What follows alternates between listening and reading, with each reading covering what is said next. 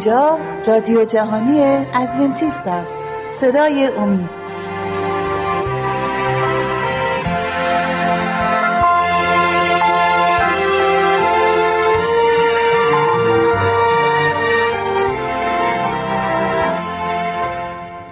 با سلام به بینندگان عزیز. من شهباز هستم. به یکی دیگر از برنامه های ما مربوط به باورهای بنیادی کلیسای ادونتیستای روز هفتم خوش آمدید. این برنامه 19 هم هست ولی باور 18 باور 18 از 28 باورهای کلیسا. این برنامه ما اختصاص دادیم به عطیه نبوت ها این عطیه علامت کلیسای زمان آخر می باشد خداوند در کتاب مقدس کلیسای آخر زمان رو به عنوان باقی ماندگان نام برد و در کتاب مقدس در مکاشفه 12 آیه 17 و مکاشفه 19 آیه 10 ما می‌خونیم که یکی از نشانه های خاص کلیسا روح نبوت هست. سه تا نشانی داره. و این نشانی خاص مربوط میشه به روح نبوت. دو تا اولیش هم هستش درباره کلیسا. فرامه خدا رو نگه میداره یا حفظشون می‌کنه. ایمان مسیح رو داره و ایمان مسیح هست روح نبوت. ما می‌خوایم این موضوع رو بازش کنیم و ببینیم از چه نحوی و چه جوری که این کلیسا این نشانی ها رو در خودش داره. کلیسای ادونتیست های روز هفتم. با همدیگه میریم به اعداد دوازده شیش. کتاب مقدس در عهد عتیق اعداد دوازده آیه شیش نوشته و, او گفت سخنان مرا بشنوید. اگر نبیی در میان شما باشد من که خداوندم خود را در رویا بدون می‌شناسم. و در خواب با وی سخن می‌گویم. نبوت پیشگویی هایی هستش که مربوط به علائم یا اتفاقایی که تو دنیا میفته هستش. خداوند از پیش به ما اختار داده و نبی های خداوند این نبوت ها رو به گوش ما میرسانند از طریق کتاب مقدس. پس خداوند اینجا میفرماید که اگر در بین کلیساش نبی باشه خداوند خودشو از طریق این نبی به ما نشون میده و در رویا باهاش صحبت می‌کنه و در خواب و رویا پس آیا همچین اتفاقی در کلیسای خدا افتاده؟ در اعمال رسولان در عهد جدید اگه بخونید می‌بینید که اونجا خداوند درباره عطایا صحبت می‌کنه. و حتی پولس هم رسول خداوند در اول و دوم قرنتیان و درباره عطایای متفاوت صحبت می‌کنه و اولین عطایی که اونجا دربارش صحبت شده مربوط هست به روح نبوت. اولش که هستش رسولان بعدش هست نبوت بعدش عطایای دیگه.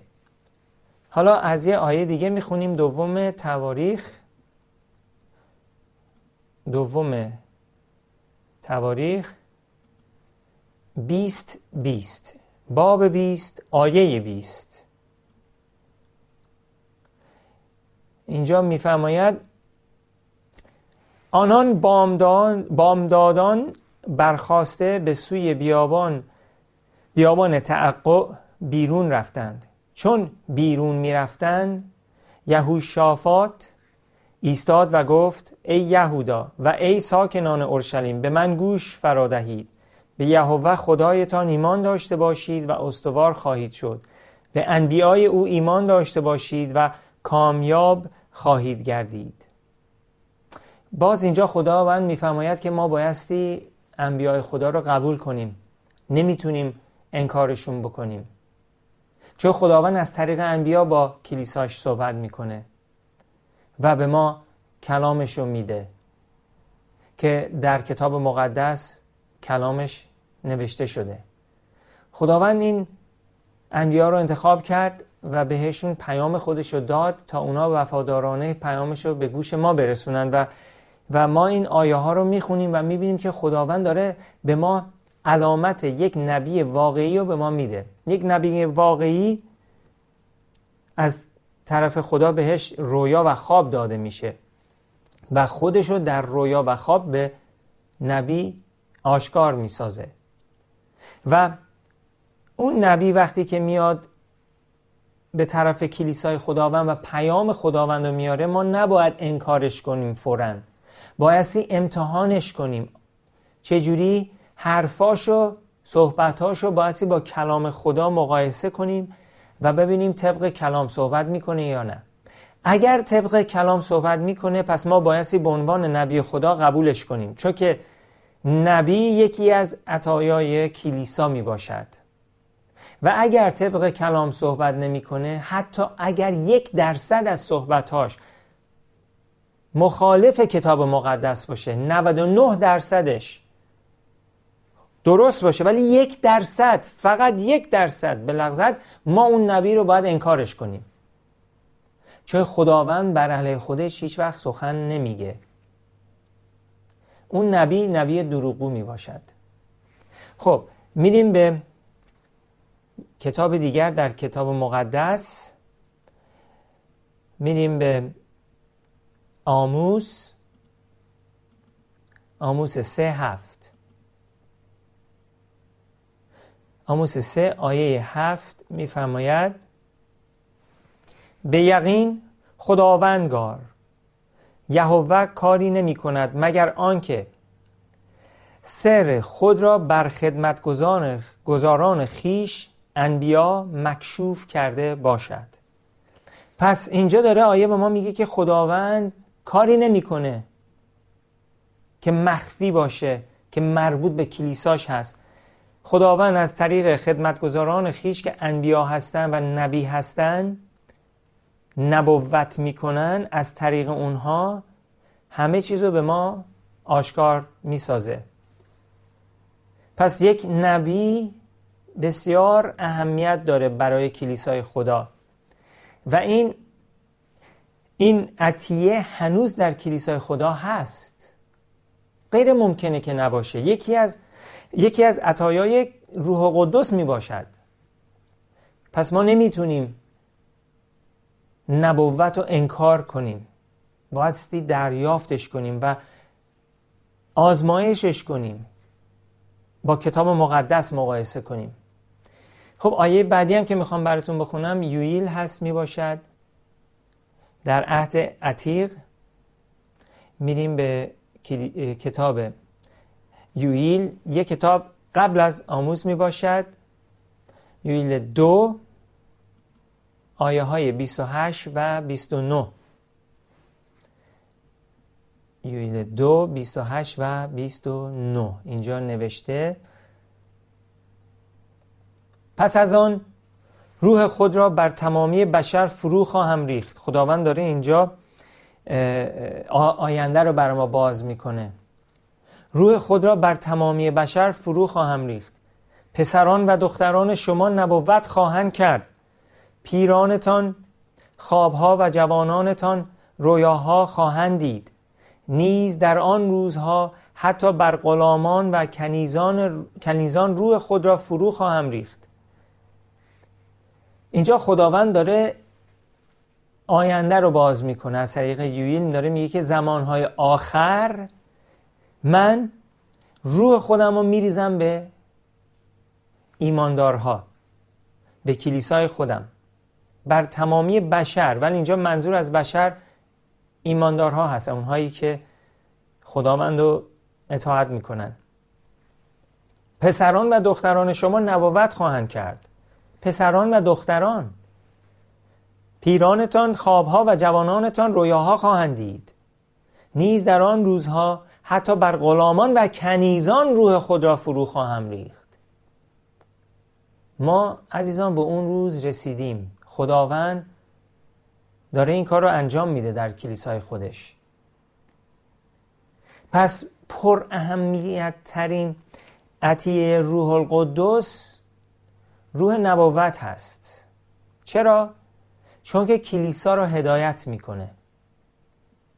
حتی اگه به ما خداوند عطیه زبانها رو بده ولی روح نبوت رو نداشته باشیم چی می‌خوایم با زبانها بگیم؟ ما بایستی این, نبو... این نبوت رو قبولش کنیم و دریافتش کنیم. آیه بعدی که براتون می‌خونم از اعمال رسولان می‌باشد. می‌خوایم حالا در عهد جدید ببینیم چی نوشته. عهد عتیق رو براتون خوندم.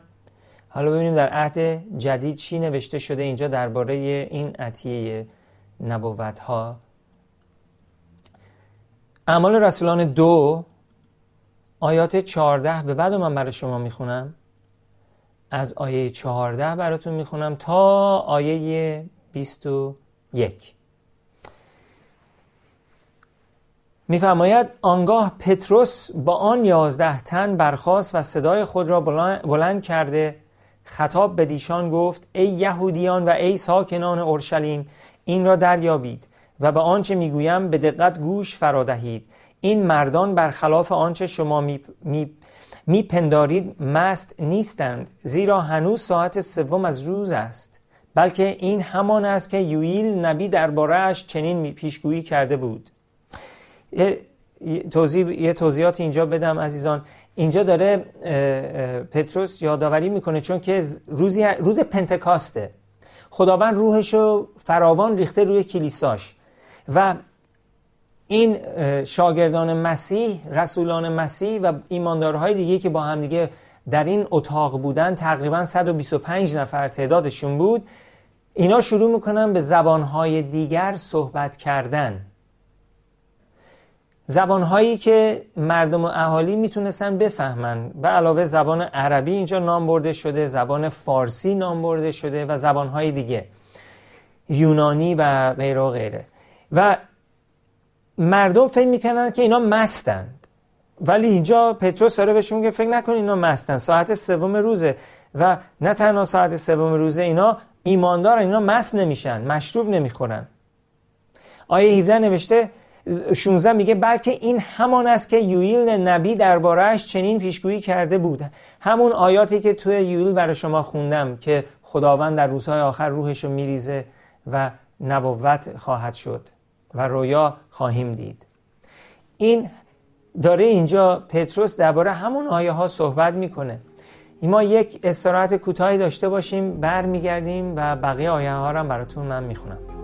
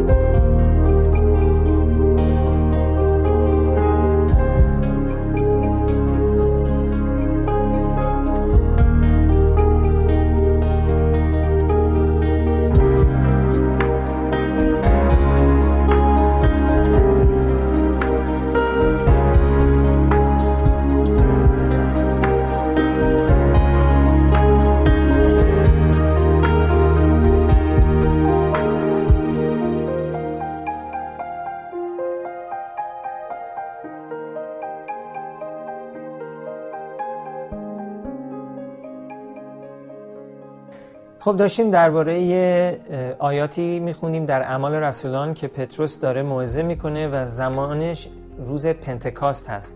روزی بود که خداوند روحش رو با قدرت زیاد بر روی کلیساش ریخت. در این تجربه پتروس به اهالی و مردمی که اونجا بودن که می‌گفتن اینا مستن چرا دارن اینجوری رفتار می‌کنن رفتارشون زشت نبود. داشتن با زبانهای دیگه صحبت می‌کردن. و مردمی که اونجا بودن اینا رو میشاختن ندیده بودن اینا با زبانهای دیگه صحبت کنن. میگن که ساعت سوم هست. سوم از روز هست. و سوم از روز اینجا بعد توضیح بدم. سوم ساعت سوم از روز یعنی نه صبح. چون که اون موقع ساعت ها رو قسمت بندی می‌کردن طبق آداب و رسوم خودشون. ساعت سوم روز یعنی نه صبح ما. آیه 16 میگه که بلکه این همان است که یویل نبی دربارهش چنین پیشگویی کرده بود. آیه 17 خدا میفرماید در روزهای آخر از روح خود بر تمامی بشر فرو خواهم ریخت. روح خود را بر تمامی بشر فرو خواهم ریخت. پسران و دختران شما نبوت خواهند کرد. جوانانتان رویاها خواهند دید و پیرانتان خوابها و نیز در آن روزها حتی بر غلامان و کنیزانم از روح خود فرو خواهم ریخت و آنان نبوت خواهند کرد. بالا در آسمان عجایب و پایین بر زمین آیات به ظهور خواهم آورد از خون و آتش و بخار. پیش از فرارسیدن روز عظیم و پرشکوه خداوند یعنی آخر دنیا یعنی زمان بازگشت عیسی مسیح اینجا نوشته پرشکوه خداوند آیه 20 پیش از فرارسیدن روز عظیم و پرشکوه خداوند خورشید به تاریکی و ماه به خون بدل خواهد شد. آنگاه هر که نام خداوند را بخواند نجات خواهد یافت. پس این آیات ما می‌بینیم که واقعا به انجام رسیدند.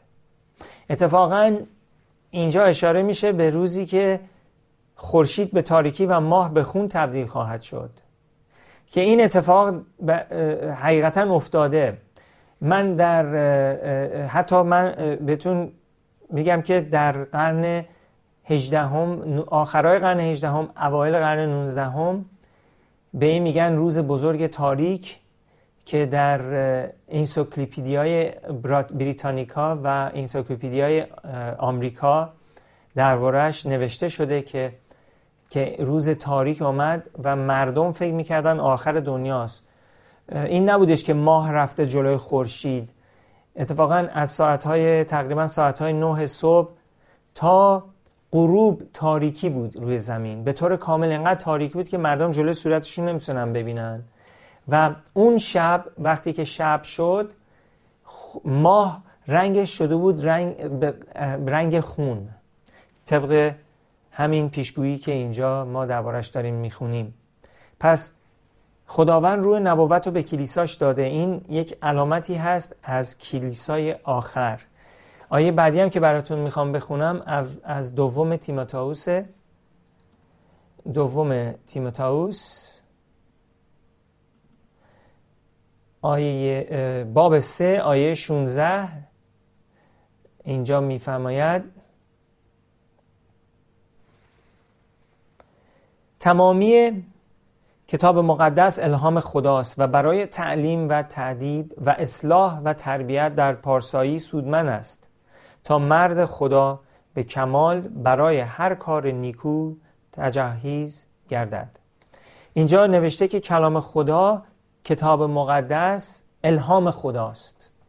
خداوند کلامش رو الهام کرد و داد به انبیا و این نبی های خداوند کلام و وفادارانه نوشتند و به مردم دادند و اینها جمعوری شد و شکل الانش هستش کتاب مقدس که ما کتاب مقدس رو می‌خونیم و تمام کلام انبیا اینجا نوشته شده و از این طریق خدا با ما تماس برقرار می‌کنه و روحش رو به ما میده. آیه بعدی هم که می‌خوام براتون بخونم از ابریان هست ابریان یک. ابرانیان یک آیه یک تا سه. در گذشته خدا بارها و از راه های گوناگون به واسطه پیامبران با پدران ما سخن گفت. اما در این ایام آخر به واسطه پسر خود با ما سخن گفته است. پسری که او را وارث همه چیز مقرر داشت و به واسطه او جهان را آفرید. او فروغ جلال خدا و مظهر کامل ذات اوست و همه چیز را با کلام نیرومند خود نگاه می دارد. او پس از پاک کردن گناهان به دست راست مقام کبریا در عرش برین بنشست. پس باز می‌بینیم که اینجا خداوند داره میفرماید که از طریق عیسی مسیح داره با ما صحبت می‌کنه.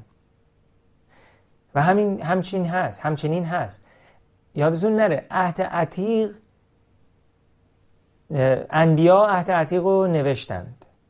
در عهد جدید رسولان مسیح نوشتن ولی چی رو نوشتن؟ گفته های مسیح رو نوشتن ولی هم در عهد عتیق و هم عهد جدید عیسی مسیح بود که با انبیا و با رسولانش صحبت کرد و به ما این کلام رو رسانید.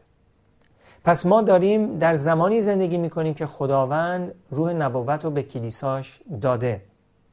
چجوری ما این روح نبوت رو در کلیسا دیدیم؟ می‌خوام اینو بیشتر براتون باز کنم. یه سریع یه آیه رو بخونم و بهتون میگم به چه نحوی. مکاشفه دوازده. مکاشفه دوازده آیه 17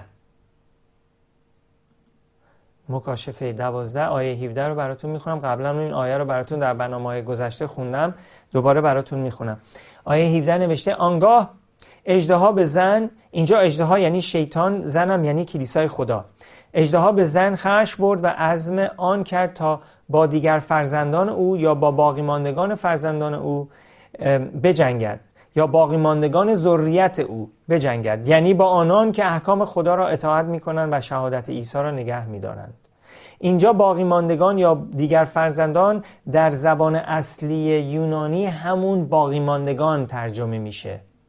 باقی ماندگان ذریت اون یعنی کلیسای آخر دنیا. چیکار می‌کنه این کلیسا؟ احکام خدا را اطاعت می‌کنه حفظش می‌کنه شهادت عیسی رو داره و مکاشفه 19 آیه 10 به ما میگه که شهادت عیسی روح نبوت می باشد و خداوند اینو در کلیسای ادونتیستای روز هفتم خیلی واضح اینو به کلیسا داد. در شروع تاریخچه کلیسا تقریبا در سال 1837 ببخشید 841 42 خداوند از طریق یک خانم جوان به اسم الن جی وایت رویاهای بسیار زیادی به ایشان داد. بیش از دو هزار رویا. و خداوند از طریق این خانم با کلیسای تازهش شروع به صحبت کرد. کلیسا در حقیقت تازه نبود. همون کلیسای بودش که در دو هزار سال پیش فعالیت می کرد ولی خداوند یک گروهی رو برپا کرد چون که بعضی از مسیحی ها دیگه وفادار نبودند. بنابراین مجبور شد این کلیسا رو برپا کنه. در قرون وسطا در اروپا کلیسای خداوند خیانت کرد به خدا و بت پرستی رو آورد توی کلیسا. باورهای جهانی و دنیوی رو آورد توی کلیسا.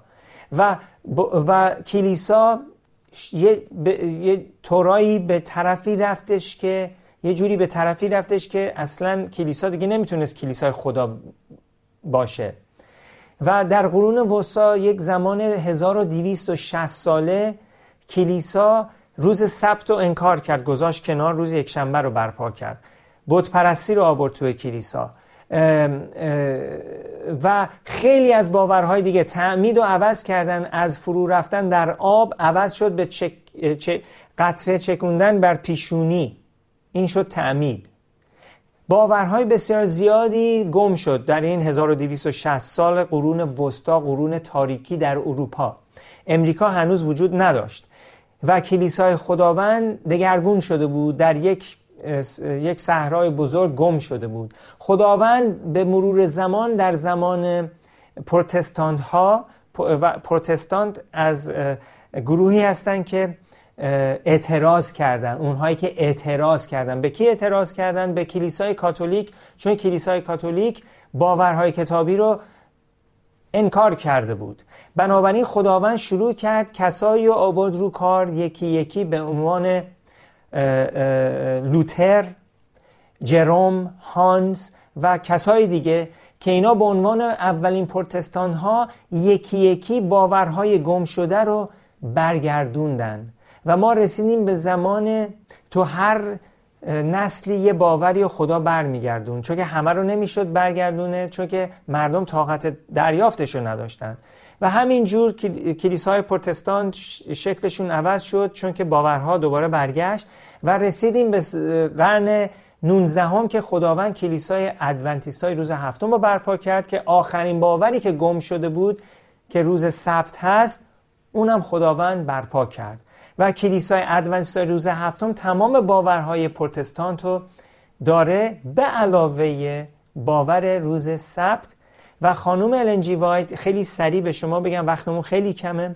خانم النجی وایت در یکی از رویاهاش خداوند بهش نشون دادش که که مغز انسان جریان برق داره. اینو در سال 1890 خورده اینو خداوند بهش نشون داد. ولی یه دکتر فرانسوی در, در دهه 50 1957 اون طرفا درست سالش یادم نمیاد که اینو از طریق طب مدرن نشون داد که جریان برق تو مغز انسان هست. و خیلی چیزهای دیگه خانم الینجی وایت گفته.